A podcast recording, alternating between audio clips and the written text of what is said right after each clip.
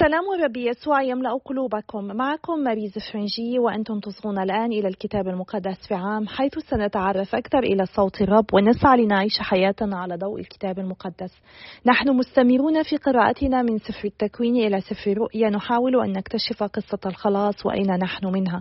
ولقد وصلنا إلى اليوم الثلاثمائة والثاني والثلاثين وسنقرأ اليوم الفصل الحادي عشر من سفر أعمال الرسل والفصلين الثالث والرابع من رسالة القديس بولس الأولى إلى أهل كورنثوس ومن سفر الأمثال الفصل السابع والعشرين من الآية الثالثة والعشرين حتى الآية السابعة والعشرين إني أتأمل أن هذه المسيرة مع أعمال الرسل تشجع كل واحد منا كي نعيش مسيحيتنا بكل أمانة على مثال هؤلاء الرسل الذين تحملوا كل المصاعب فقط كي يوصلوا رسالة الرب يسوع إلى كل العالم. منذ يومين قرأنا عن اهتداء القديس بولس واليوم سنقرأ عن مهمته مع برنابس وخلال يومين فقط سنبدأ بخدمة القديس بولس لأن أعمال الرسل يقسم إلى قسمين خدمة القديس بطرس من الفصل الأول حتى الفصل الثاني عشر حيث تأسست الكنيسة وبدأت تنتشر والقسم الثاني هو خدمة بولس من الفصل الثالث عشر حتى نهاية أعمال الرسل حيث نقرأ عن رحلاته التبشيرية واجتماع مجمع مع أورشليم ومحاكمته. فلنبدأ بصلاتنا المعتادة. بسم الله والابن والروح القدس. أيها الآب القدوس الذي لا يموت قدس أفكارنا ونقي ضمائرنا فنسبحك تسبيحا نقيا ونصغي إلى كتبك المقدسة. لك المجد إلى الأبد. آمين. فنتابع قراءتنا ونرى انتشار الكنيسة ونموها واضطهادها أيضا. أعمال الرسل الفصل الحادي عشر. وقع عماد الوثنيين.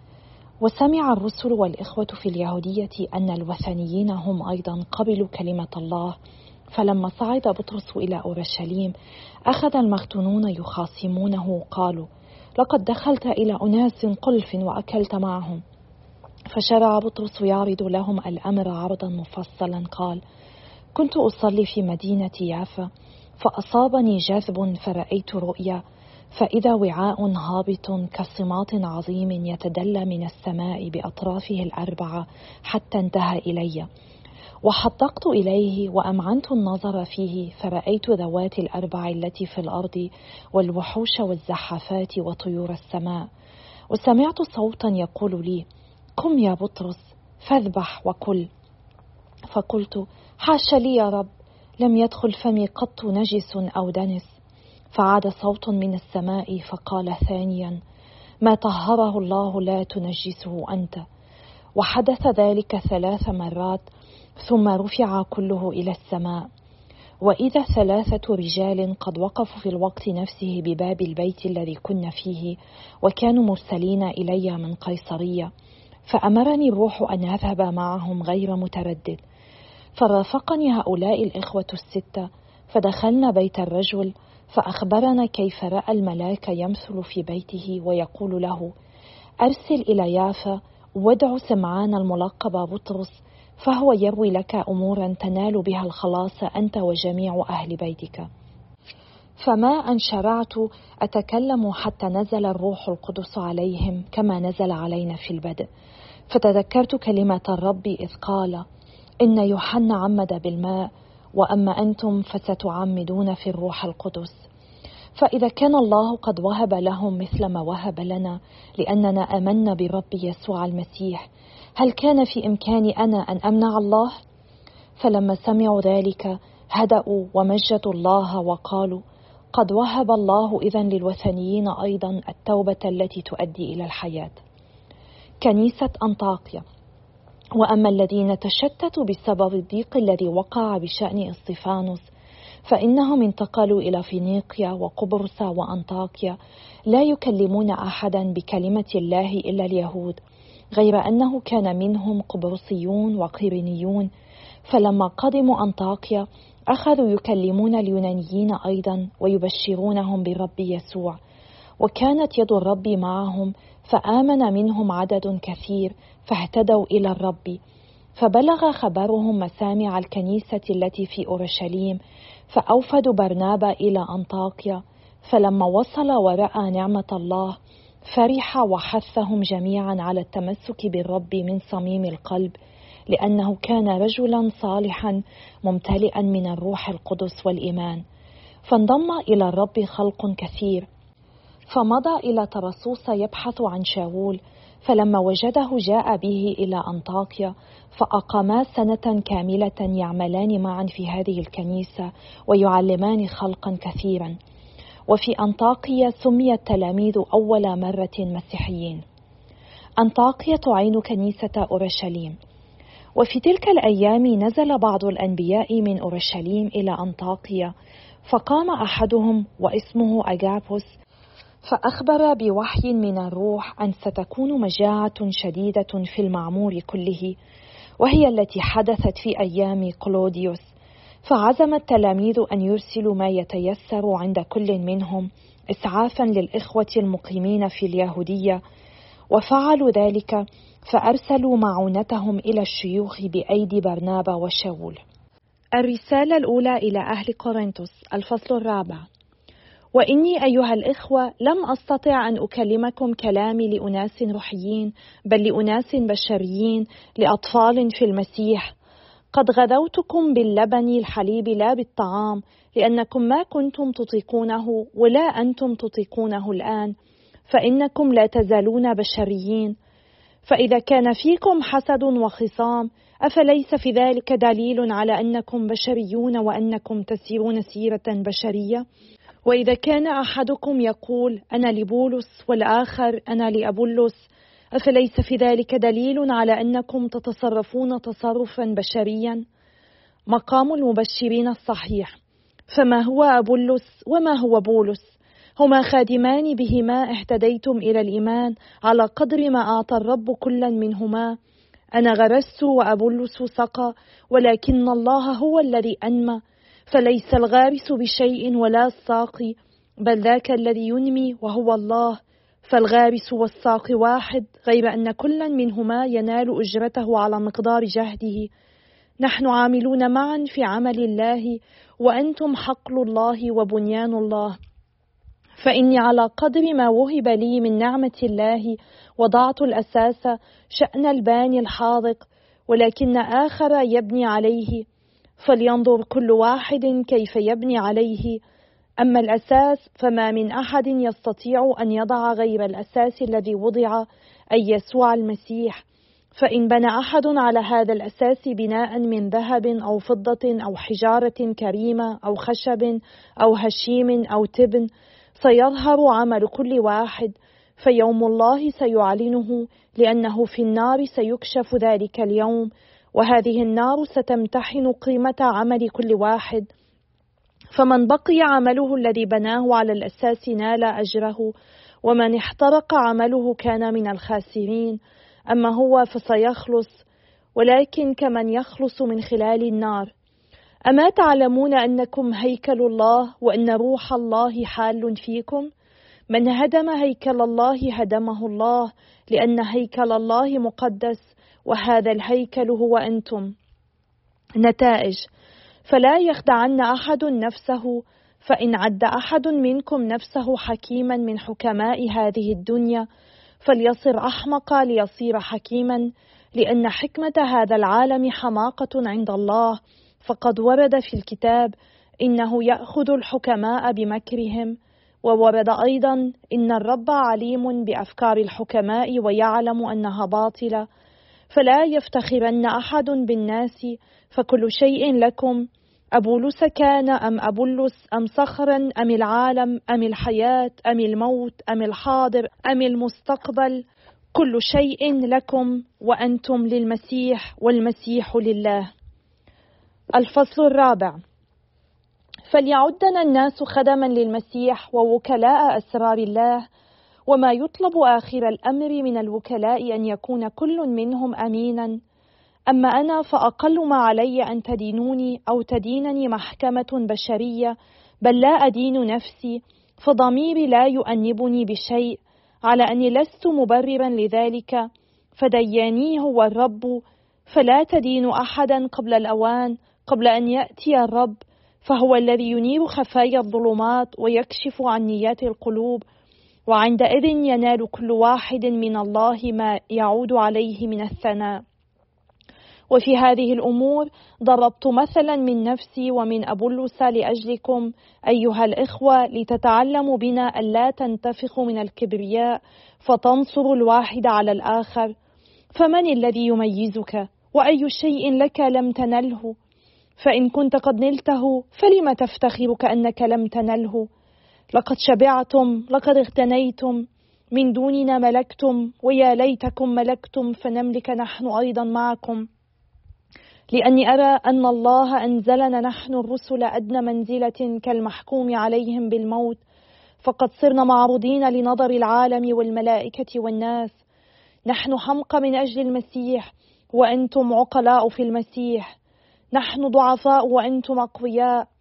أنتم مكرمون ونحن محتقرون ولا نزال حتى هذه الساعة أيضا نجوع ونعطش ونعرى ونلطم ونشرد ونجهد النفس في العمل بأيدينا نشتم فنبارك نضطهد فنحتمل يشنع علينا فنرد بالحسنى. صرنا شبه أقدار العالم ونفاية الناس أجمعين إلى اليوم. توبيخ. لا أريد فيما أكتبه أن أخجلكم بل أريد أن أنصحكم نصيحتي لأبنائي الأحباء. فقد يكون لكم ألوف الحراس في المسيح ولكن ليس لكم عدة آباء لأني أنا الذي ولدكم بالبشارة في المسيح يسوع فأحثكم إذا أن تقتدوا بي. ولذلك أرسلت إليكم تيموتاوس ابني الحبيب الأمين في الرب فهو يذكركم بطرق في المسيح كما أعلمها في كل مكان في جميع الكنائس. وقد توهم بعضكم أني لن آتي إليكم فانتفخوا من الكبرياء ولكني سآتي قريبا إن شاء الرب لأطلع لا على أقوال أولئك المنتفخين من الكبرياء بل على قدرتهم فليس ملكوت الله بالكلام بل بالعمل. أيما تفضلون أبالعصا آتي إليكم أم بالمحبة وروح الوداعة ختام الفصل السابع والعشرين من سفر الأمثال من الآية الثالثة والعشرين حتى الآية السابعة والعشرين. أعرف حق المعرفة أحوال غنمك ووجه قلبك إلى قطعانك فإن الغنى لا يدوم أبدا ولا التاج يبقى إلى جيل فجيل. إذا رفع الحشيش وظهر العشب وجمع كلأ الجبال تكون الكباش ملبوسك والتيوس ثمن حقل وحسبك لبن الماعز طعاما لك وقوتا لبيتك ومعيشة لجواريك. أيها الآب السماوي إننا نسبحك ونمجدك ونشكرك. نشكرك يا رب على عطية نعمتك على عطية رسلك القديس بولس والقديس بطرس وبرنابس اللذين سمعنا عنهم اليوم. نسألك يا رب أن تعطينا كي نعيش مثلهم أن نقول نعم لك في كل لحظة من حياتنا وأن نسعى لنتمم إرادتك وأن نتركك يا رب تفعل ما تريد في حياتنا. ونحن نقول نعم لكل ما تريد أن تفعله يا رب. ونطلب منك أن تعطينا أن نعيش هذه النعم أن نعيش إرادتك وخطتك وأن نقول نعم كي نحب كل ما تعطينا إياه. باسم الرب يسوع نصلي آمين. بسم الآب والابن والروح القدس إله واحد آمين. في الفصل الحادي عشر من سفر أعمال الرسل يخبر القديس بطرس أن الله يريد أن يرسل روحه على الأمم ولم يكن الجميع منفتحا لتقبل هذا الأمر مما جعل القديس بطرس يشرح رؤيته ومعجزة حلول الروح القدس على الوثنيين. كي يساعد أهل الختان أي اليهود يفهمون أفعاله ويتقبلون ما فعله. وبعد أن سمعوا القصة كاملة مجدوا الله. ومن رد فعلهم نتعلم كيف نعالج خلافاتنا مع المؤمنين الآخرين. فقبل أن ندين سلوك المؤمنين الآخرين علينا أن نستمع إليهم. فلعله هناك شيئا هاما يريد الروح القدس أن يعلمنا إياه من خلالهم. وبعد اعتناق الكثير من الوثنيين الدين المسيحي طرح سؤال مهم جدا على الكنيسة الأولى ما إذا كان يجب على الوثنيين أن يختتنوا قبل أن يصبحوا مسيحيين. وخلال بضعة أيام سنقرأ عن مجمع أورشليم وقراره من هذه النقطة. اليوم في كنيسة أنطاكيا للمرة الأولى لقب تلاميذ الرب يسوع بالمسيحيين بعد أن أطلق عليهم أتباع هذا الطريق كما قرأنا في الآية الثانية من الفصل التاسع من سفر أعمال الرسل. وعندما قبلت الكنيسة شهادة بطرس بأن الإنجيل يجب أن يبشر به للوثنيين أيضا بدأت المسيحية بالانتشار سريعا في بلاد الوثنيين وآمن منهم عدد كبير. ولعل بذور هذا العمل التبشيري قد بذرت بعد استشهاد إسطفانوس عندما تشتت المؤمنون بسبب الاضطهاد وتفرقوا في مدن مختلفة ناشرين الإنجيل معهم. وقد سمعنا اليوم أن الكنيسة أرسلت برنابا إلى أنطاكيا ولما وصل ورأى النعمة التي منحها الله امتلأ فرحا وحث الجميع على الثبات في الرب بعزم القلب. هو كان رجلا صالحا ممتلئا من الروح القدس والإيمان. قدم لنا برنابا مثلا عجيبا في مساعدة المسيحيين الجدد فكان نموذجا لهم في الإيمان القوي والخدمة بفرح وعطف وتشجيع. كما علمهم دروسا كثيرة عن الله. ونحن عندما نتقابل مع مؤمنين جدد علينا أن نتذكر مثل برنابس أن نفكر في الطرق التي تساعدهم في النمو في الإيمان. واسم برنابا معناه ابن التشجيع وهو لشرف عظيم له أن يصفه الكتاب المقدس بهذه الطريقة.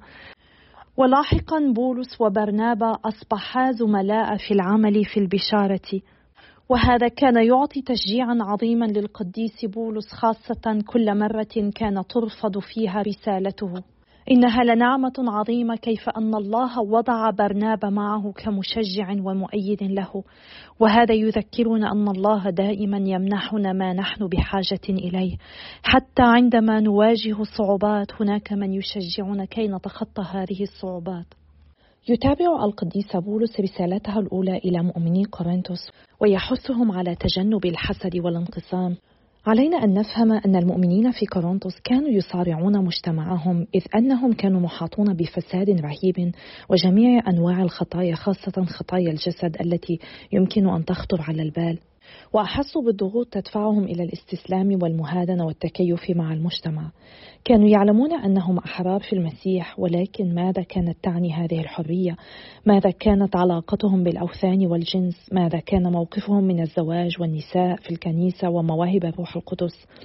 كل هذه الأسئلة لم تكن مجرد أسئلة نظرية إذ كان الفجور وعدم النضوج الروحي يعملان على تقويض أسس الكنيسة.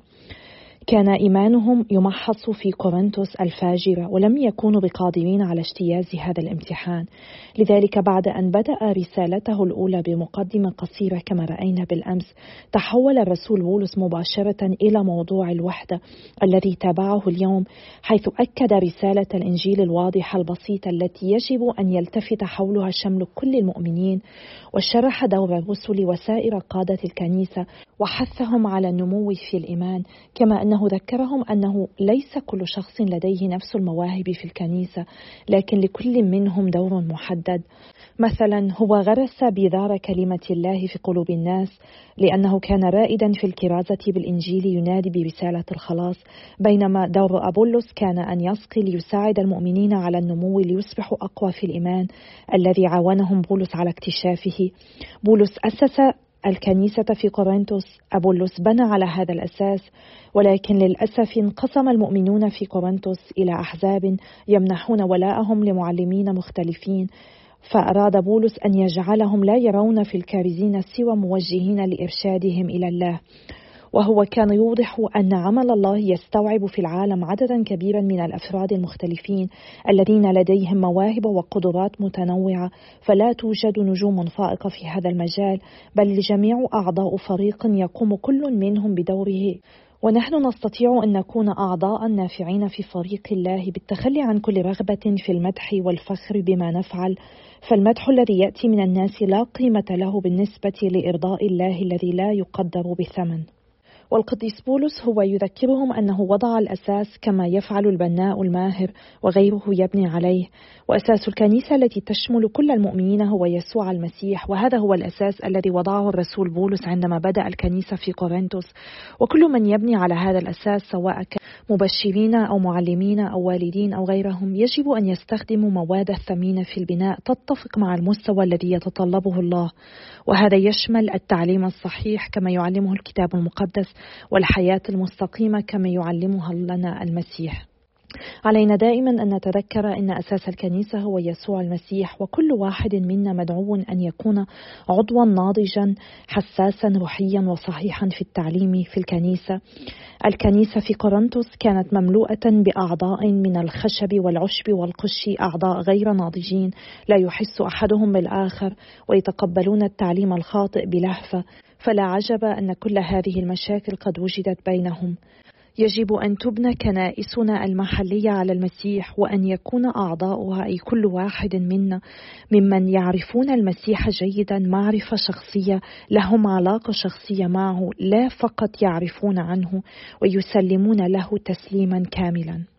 القديس بولس حذر كل من يبني ليتنبه كيف يبني على الأساس وتتوقف متانة البناء على متانة الأساس وأساس حياتنا هو الرب يسوع هو أساسنا وسبب وجودنا وكل ما نحن عليه وكل ما نفعله يجب أن يتفق مع المثال الذي تركه لنا الرب يسوع. وفي هذا دعوة لكل واحد منا كي نتأمل في حياتنا. هل نحن نبني حياتنا على الأساس الحقيقي الدائم الوحيد أم أننا نبني على أساس آخر مثل الثروة أو الأمن أو النجاح؟ ما هو هدف حياتنا؟ وفي الآية الثالثة عشر من الفصل الثالث يقول القديس بولس: عمل كل واحد سينكشف علنا إذ يظهره ذلك اليوم الذي سيعلن في نار وسوف تمتحن النار قيمة عمل كل واحد. هناك طريقان لتدمير أي مبنى: العبث بالأساس أو البناء بمواد من نوع رديء. لا نستطيع أن نبني أي كنيسة على أي شخص أو مبدأ غير الرب يسوع المسيح. والمسيح هو سيقدر كل خادم يسهم في بناء حياة الكنيسة وسيعلن يوم الحساب مدى الإخلاص في عمل كل شخص وسيقرر الله مدى أمانة كل شخص لوصايا المسيح. علينا أن نتذكر دائما أن الطريقة التي نعيش فيها حياتنا سيتم الكشف عنها في يوم الرب وسنواجه عملية تطهير كما تحدثنا في السابق عندما ذكرنا موضوع المطهر. حيث أن التطهير سيحدث والنار ستمتحن قيمة عمل كل واحد. نحن لا نعيد ذكر موضوع المطهر كي نسبب أي انقسام مع المسيحيين الذين يصغون إلى هذه التسجيلات ولا يؤمنون بوجود المطهر. إنما نحن نذكرها لأن القديس بولس بنفسه هنا يتطرق إليها بدون ذكر اسمها على أمل أن يفهم كل واحد منا أنه ليس باستطاعتنا أن نصل إلى السماء ونحن لا نزال متعلقين بأي شيء شيء يمنعنا من الاتحاد التام مع الرب. لذلك نحن بحاجة لأن نتطهر من أي شيء قد تعلق قلبنا فيه. واحتل المرتبة الأولى قبل الرب. نتأمل أن كلمات القديس بولس هنا هي تساعدنا على التوحد وليس على الانقسام. وفي ختام الفصل الرابع يلجأ القديس بولس إلى الإشارة إلى علاقته بالمؤمنين في محاولة لتوحيد الكنيسة ويعني بقوله إنه أب لهم أنه هو الذي أسس الكنيسة في قورنثوس وهو الذي بدأ الكنيسة هناك ويمكنهم أن يثقوا في أنه يضع خيرها في قلبه وكلماته الصارمة إنما كانت تمليها المحبة مثل المحبة التي يكنها الأب لأولاده.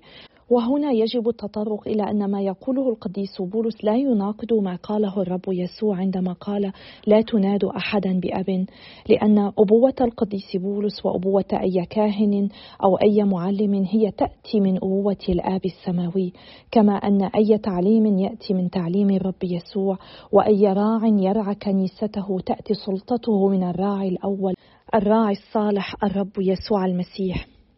بغض النظر عن أي كنيسة نحن ننتمي إليها سواء كانت الكنيسة الأرثوذكسية أو الكاثوليكية أو غيرها علينا أن نتذكر دائما أننا نحن ننتمي إلى الرب.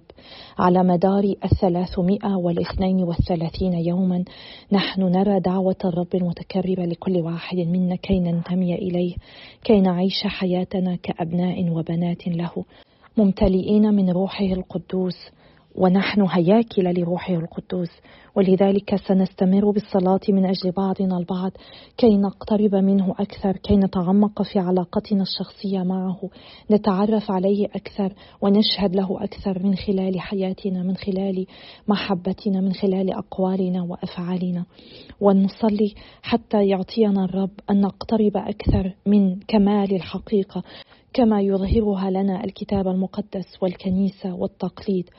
أنا أصلي لأجلكم وأتشكركم على صلواتكم وتشجيعاتكم ولنحمل بعضنا البعض دائما في صلواتنا وتضحياتنا وصومنا وإلى اللقاء غدا يوم آخر إن شاء الله.